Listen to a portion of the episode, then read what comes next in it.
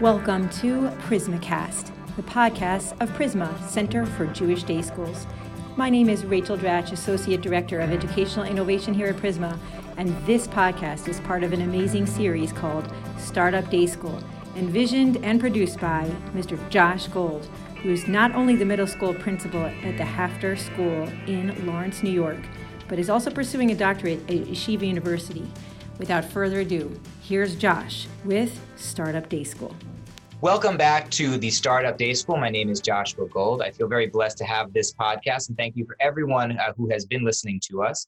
I am very privileged to be joined today uh, by Tikvah Wiener, the head of school at the IDEA School and Institute. Uh, we're going to be talking about a wide variety of topics. Uh, Tikvah is, uh, her school is unique and i say that oftentimes people say unique in the wrong way being uh, one of a kind people often say very unique uh, but that's not not possible. Uh, but Tikvah School really is unique in that it is one of a kind, certainly in the local area here in the New York metropolitan area, in that it is a project-based learning school. Uh, and also an institute that trains other schools uh, in this in this process. So very interested to get into it. Uh, Tikvah, thanks so much for being with us. Can you tell us a little bit about your school? Sure. Well, first of all, Josh, thanks for having me here today. It's really nice to be here. And our school is, uh, as you said, a project-based learning high school. It opened three years ago, so we currently have 53 students in who are freshmen, sophomores, and juniors. And our yes, our our school what that what a project-based learning high school means is that um, we not we underneath this underneath like all the projects are uh, is a basically a traditional curriculum in sense of um, ninth graders are learning ancient civ but the learning is centered around projects or problems that the students have to solve and these projects are personally meaningful to the students and they also are relevant in the world so what that means is let's say um, last year during the pandemic, actually, um, the students, the 10th graders, um, learned essays and learned the text of Megillat Rut and illustrated their responses to it. So here's, you know, their Jewish, you know, their Jewish heritage, Jewish texts, and they're taking it and they're making it personally meaningful.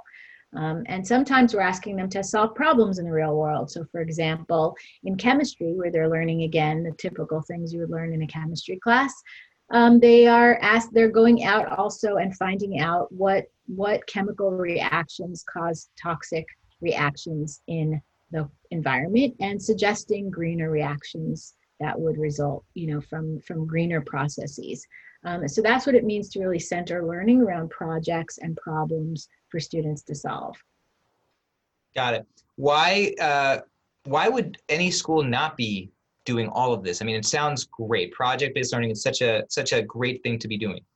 Well, you know, that's what I always say, Josh. I don't really understand because even like just the little I told you, there's really so much more involved. Yeah. And there's so much really, I, the reason that I got involved with it was really because I saw, I went to schools in San Diego um, the high tech schools, they're K hmm. through 12 charter schools in the San Diego Unified School District. And I saw these confident, curious students. Yes. And I was like, I want me some of that, you know? Yes. And, and like, I also saw that it was it was such important work that the students were doing. Yeah. It was important to them and it was important in the world. And I saw that as a really transformational educational model. Yes. And, I, and to me, the obvious question was why wouldn't we want to do that in Jewish education, which is supposed to be so personally, um, personally meaningful and transformational. Totally. You know, I, I was a, I was in the public school sector for 10 years prior to moving to Jewish day schools. And I remember, especially as a teacher and especially as an administrator in the public schools, the big thrust was when I go into a classroom and I, you know, sidle up next to a student uh, to talk about, you know, what are you doing? What are you working on, right? The, what we always were trying to get the student to say was not just what they were doing, because often the response from the students, I'm working on this worksheet, or we're working on reading this. I want to hear the students say why, what this is what I'm doing, or it's in service of this, or this is why I'm doing this, right? And this one day, we had the opportunity to visit a CTE school, a career and technical education school. It's an amazing school. I'm blanking on the name of it, but it's in Queens, and it's one of the last schools like this. It's an automotive school, mm-hmm. and it has it's a regents it's a regents diploma school. The student it's a high school. All the students take all the regents bearing courses, but it's also an automotive school in that they also graduate high school as certified mechanics. There's a functional New York State certified garage on campus that the, that the students work in. And when we went to the garage and you would see the students uh, rotating the tires of the teacher's cars, which, by the way, great perk of if you're a teacher there, um, you'd say to the student, What are you doing? And he would say, or she would say, I'm rotating these tires using this because we noticed when we did this, one of the, you know, the front passenger side tire is out of alignment. And I said, Oh my goodness, this is the kind of real world application that we need to have in every classroom. Now, it's not always realistic to have a garage in your school, right? But how do we take the essence of that and make that applicable? I don't care what your class is. How do we make it real for students? And I think that's what you're tapping into. Yeah, you know, I love that example. Um, yeah, I, and I totally agree because really the, the thing behind project or problem based learning, whatever you want to call it, is that it's really process based learning, mm-hmm. right? You're focusing on a process. Now, I think for a lot of people, they might get confused and they say, oh, so that does that means you're not teaching a lot of content. And I will admit that you do teach less content like this. I, I don't I don't think I think you have to say I'm going to devote time to process learning. And right. that does take time. But you know, but but I yeah. would put, I would push back on that because I would I would say, and I don't have the scientific research to back this up. Maybe you do, but I wonder how deeply internalized learning is when you learn it by way of being taught it versus discovery. So that's an inter- that's I mean that's a great point that you're saying because I do think that there's a lot of confusion around that because one of the one of our one of my mentors who's Scott Swaley and he's featured in this documentary about the high tech schools it's called most likely to succeed and I highly recommend it. Mm. and he talks about that. He said I would argue that if you are be- studying for a test and 6 months later you you don't remember anything on that test then what did you really learn but if you're really involved in this process of learning then you will retain the information in the same way that if the, the student you know rotating the tires has really mastered how to rotate the tires. You know i also heard tony wagner talk about this and said and say you know when you get your driver's license you we know you can drive a car right? You have you have yes, you have studied some material, you know the, the road rules, but you have gotten behind a vehicle, you have driven the car.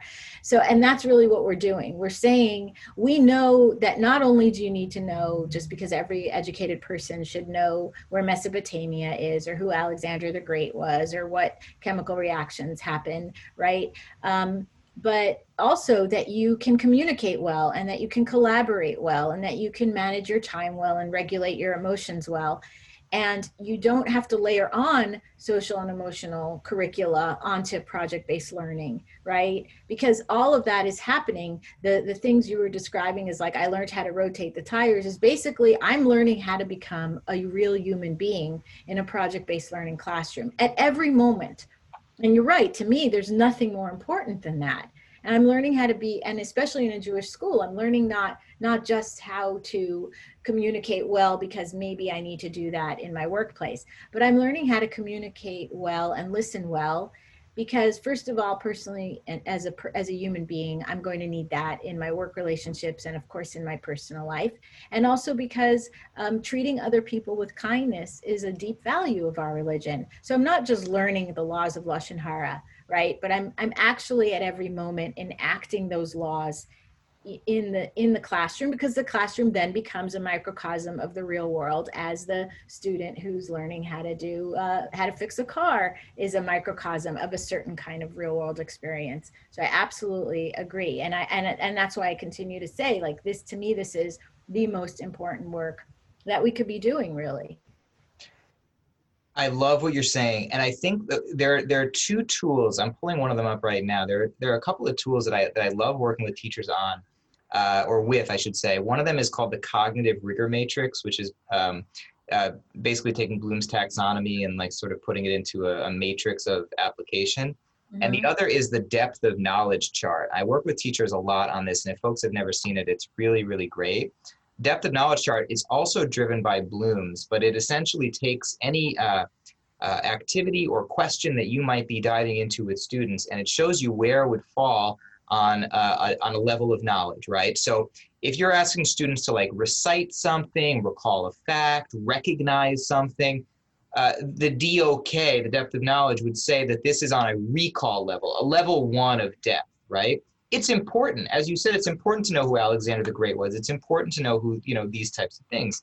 Um, but this is level one recall, and for the and generally speaking, all these words that would prompt a question, uh, memorize, uh, name, these types of uh, prompts are going to be level one, right? And level two is when we start to get into and I list all these ones classifying things, making inferences, identifying patterns, organizing ideas. This is a cause and effect identification. This is now in a level two place, right? Level three is when we're starting to get into strategic thinking. Can I revise maybe an argument? Can I develop a different argument?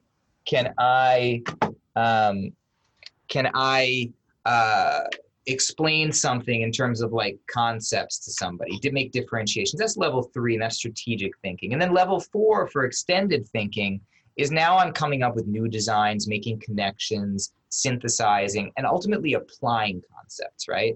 And so for me when i'm going into a teacher's classroom or working with a teacher we want to look at like you know certainly what was your objective what was your aim things like this but also where does that objective fall on the dok right it's great that you reached your goal. It's great that your students can identify the causes of whatever, right, uh, or the effects of whatever. But if they're just simply regurgitating that, even though that's that's important, we're not getting very deep in our learning. And I think what you're talking about, Tikvah, is that when you um, when you are uh, putting students in a position to have these authentic opportunities, the depth of learning is as deep as it possibly could be. So if we know that these types of experiences are so authentic and so genuine and ultimately so meaningful, why is it so hard for us to implement these types of practices in in in our schools? Now, before I give you a chance to answer, my experience has been I think teachers find this that it's almost an all or nothing thing. That I'm either going to fully adopt a project based learning curriculum or I'm going to fully become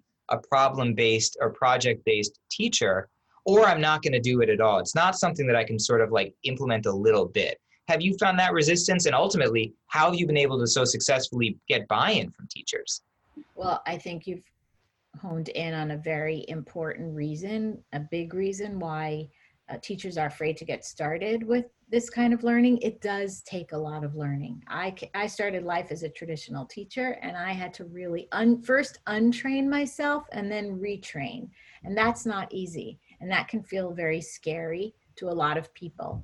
So, two things I would say. One is, I don't think you have to adopt an all or nothing, a very binary approach to this. In the training that we've done, we show people the design elements of project based learning, the, the, the elements that go into any project. And we encourage teachers to start with the elements that really speak to them just as we're asking students in project-based learning to make learning meaningful to them, we ask the same thing of our teachers. The teacher training actually mimics very much what we're asking students to do. And I think that that's appropriate and, ma- and actually makes a lot of sense when you think about it more deeply, mm-hmm. right? So we're asked, so we, we start there. One of the elements of, of uh, project-based learning that I think does appeal to teachers a lot is student voice and choice. And that's really the, the same thing that we're saying to teachers is teacher voice and choice. Choose what you want. Choose what makes sense to you. If one of your goals, and this is a common core goal, you know, it's a state a standard, a state standard in in many, uh, let's say certainly humanities type classrooms is is oral communication so have your students present something. Make the learning more real by having a student not only write a paper, but then get up and present it in some way, right? So it so find the find the pathways into this that make a lot of sense for you.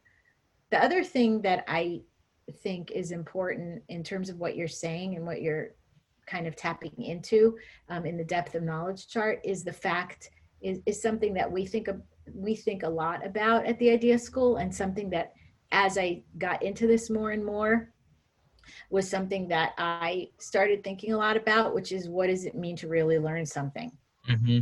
So we have a certain conception of what learning looks like, and I think this is goes t- taps into where the fear is about changing learning. Is like we grew up learning a certain way. We memorized certain formulas. We memorized certain facts. I mean, I was given a, just a ton of stuff to memorize, right? And the truth is, is that I enjoyed a lot of it. I had to mm-hmm. memorize Shakespearean speeches, and I had to memorize tons and tons of authors and their dates and art history and so forth. And I do love that I have that knowledge. But I also think about a lot of the things that I didn't know how to do, and how I wasn't taught to learn how to learn and that's what i think we're doing and i think first of all in the world that we're living today this is very important because you're not going to ch- stay your career is not going to follow you know the same path the path that you think it's going to follow. So learning new skills is good is just going to be very important.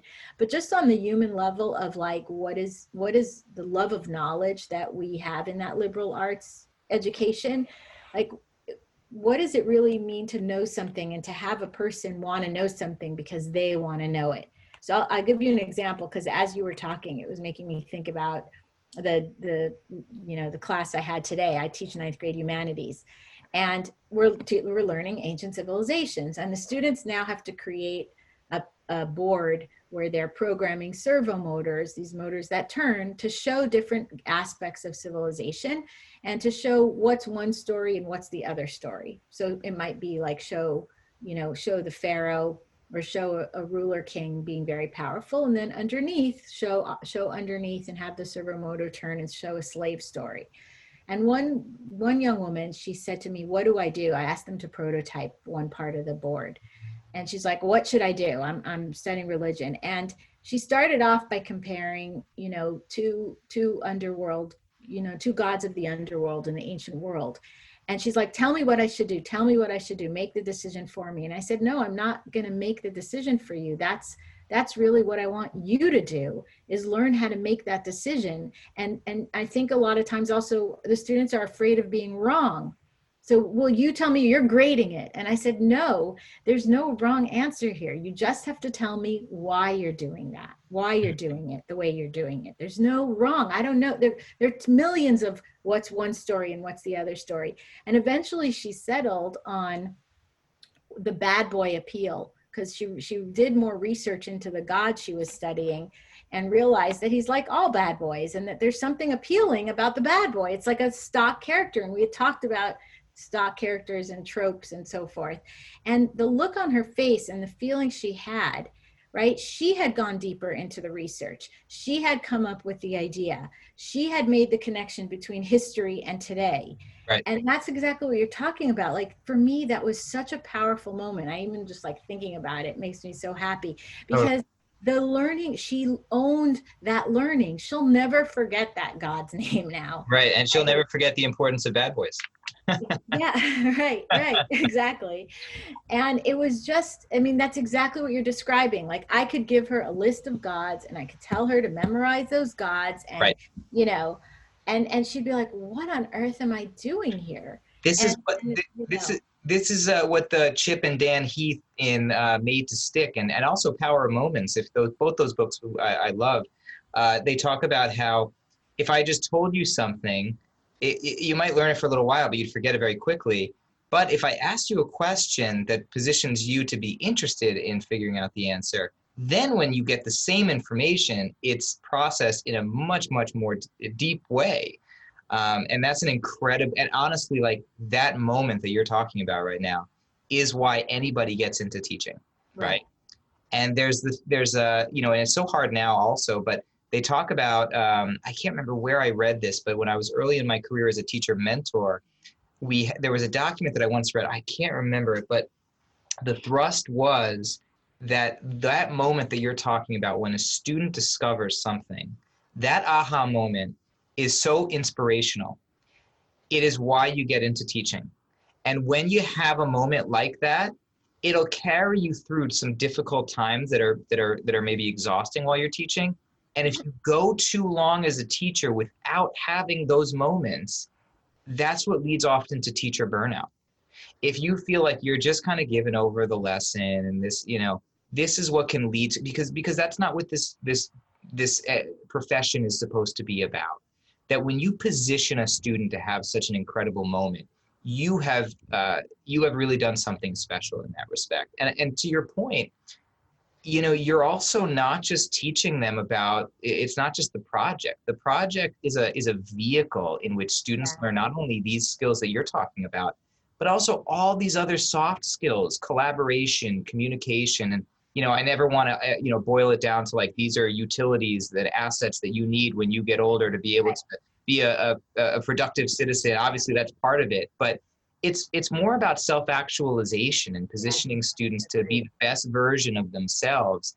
And you know, one of my pet peeves in school, in addition to you said something earlier of like. Uh, when we when we teach something in a way that doesn't model what it's about like one of my pet peeves is when is when people uh, you know lecture about uh, you know discussion based learning or something like that you know just the irony of it right right but but i another pet peeve is when we have our soft skill learning be siloed into its own time. Like put your books away. It's time to learn about emotional intelligence guys. Put your books away. We're going to learn about uh, you know communication skills. When these things are, are in that way i think students see them that way that they're not like organically woven in uh, skills, but there are these things we practice on the side. No, these have to be um, you know things that we all, and not just students, but but uh, professionals in the school to see as as you know part of the gestalt, if you will. Well, I was really encouraged a few years ago when people started to talk about emotional intelligence and these soft skills. And, and I, I don't think they're soft skills. I think they're life skills or whatever. You know, like I agree with you 100%. They're essential to what it means to be a human being on this planet. But then, of course, you know what happened two minutes later is I'm reading now a, a report, an article about how there's now an, a, an emotional quotient uh, multiple choice exam. It's like where's the brick wall i need to knock my head against yeah. it and you know project-based learning has been around for over 100 years since john dewey. Mm-hmm. and it's been it's kind of frustrating because it's like kind of how you we started the conversation by saying why aren't more schools doing this? And i and i don't really know. I think it is hard to change.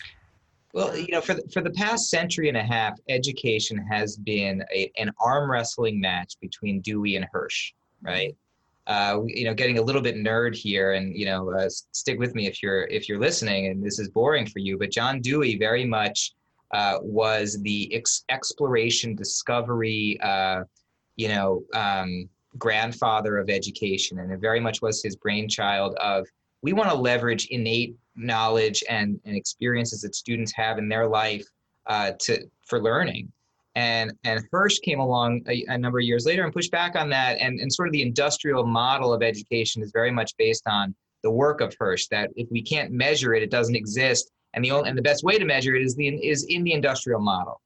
And over time, there's been back you know back and forth, back and forth, and there have been schools that have been you know very much in the Dewey camp and schools that have been very much in the Hirsch camp. Um, but I think that there's a place in the middle that is the ideal. That we certainly have metrics and observable uh, data to, to demonstrate our learning. But we cannot discount the importance of self-discovery and project-based learning in, in the classroom. Now, just we only have a second, a, a couple of minutes left here. Um, but if, if I'm a teacher or if I'm a school leader and I want to start to maybe dip a toe into the pool of PBL, um, what's a good or safe way for me to do that to see if there's ways that I can start to implement this kind of practice into my own discipline? Yeah, sure. So we have a lot of actually sources on our website, theideaschool.org. We've started to put up some of our projects and even just resources about how to start with project-based learning. I also recommend PBL Works. They have like like that basic those basic design elements, and we took them and we kind of linked them to other resources you could find. Um, so that's those are good places to start. I also always recommend Ron Berger's An Ethic of Excellence as a first book to read about the why of PBL. And then he has another book, Learning That Lasts, which is more of the how. Um, also, setting the standard for project-based learning is more of the how. So, so, um, so those are good places to start. I think. I think the mindset. I think also you have to have a growth mindset. You have to have the mindset of I am not not going to do it all well all at once.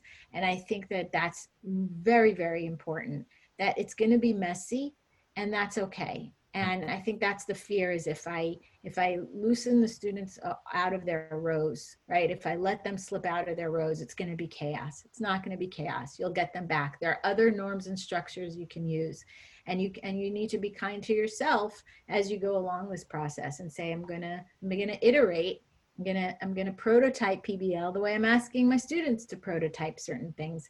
And i think that that's a you know just be kind to yourself and, and do it slowly. Do things that feel easy and right at first i would say.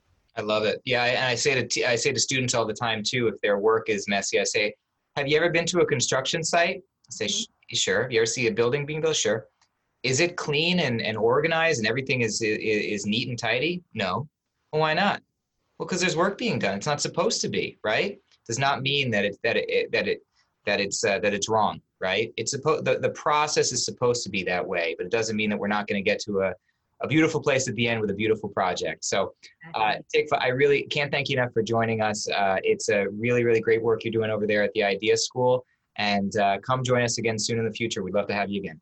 Thanks so much, Josh. Thanks for having me. Thanks so much, everyone, for listening. Have a great rest of the day. That was an amazing podcast. Thank you, Josh. For contact info and links from today's episode, check us out at prizmah.org. Follow us on social media at Prizmah CJDS. Subscribe to this podcast wherever podcasts are found.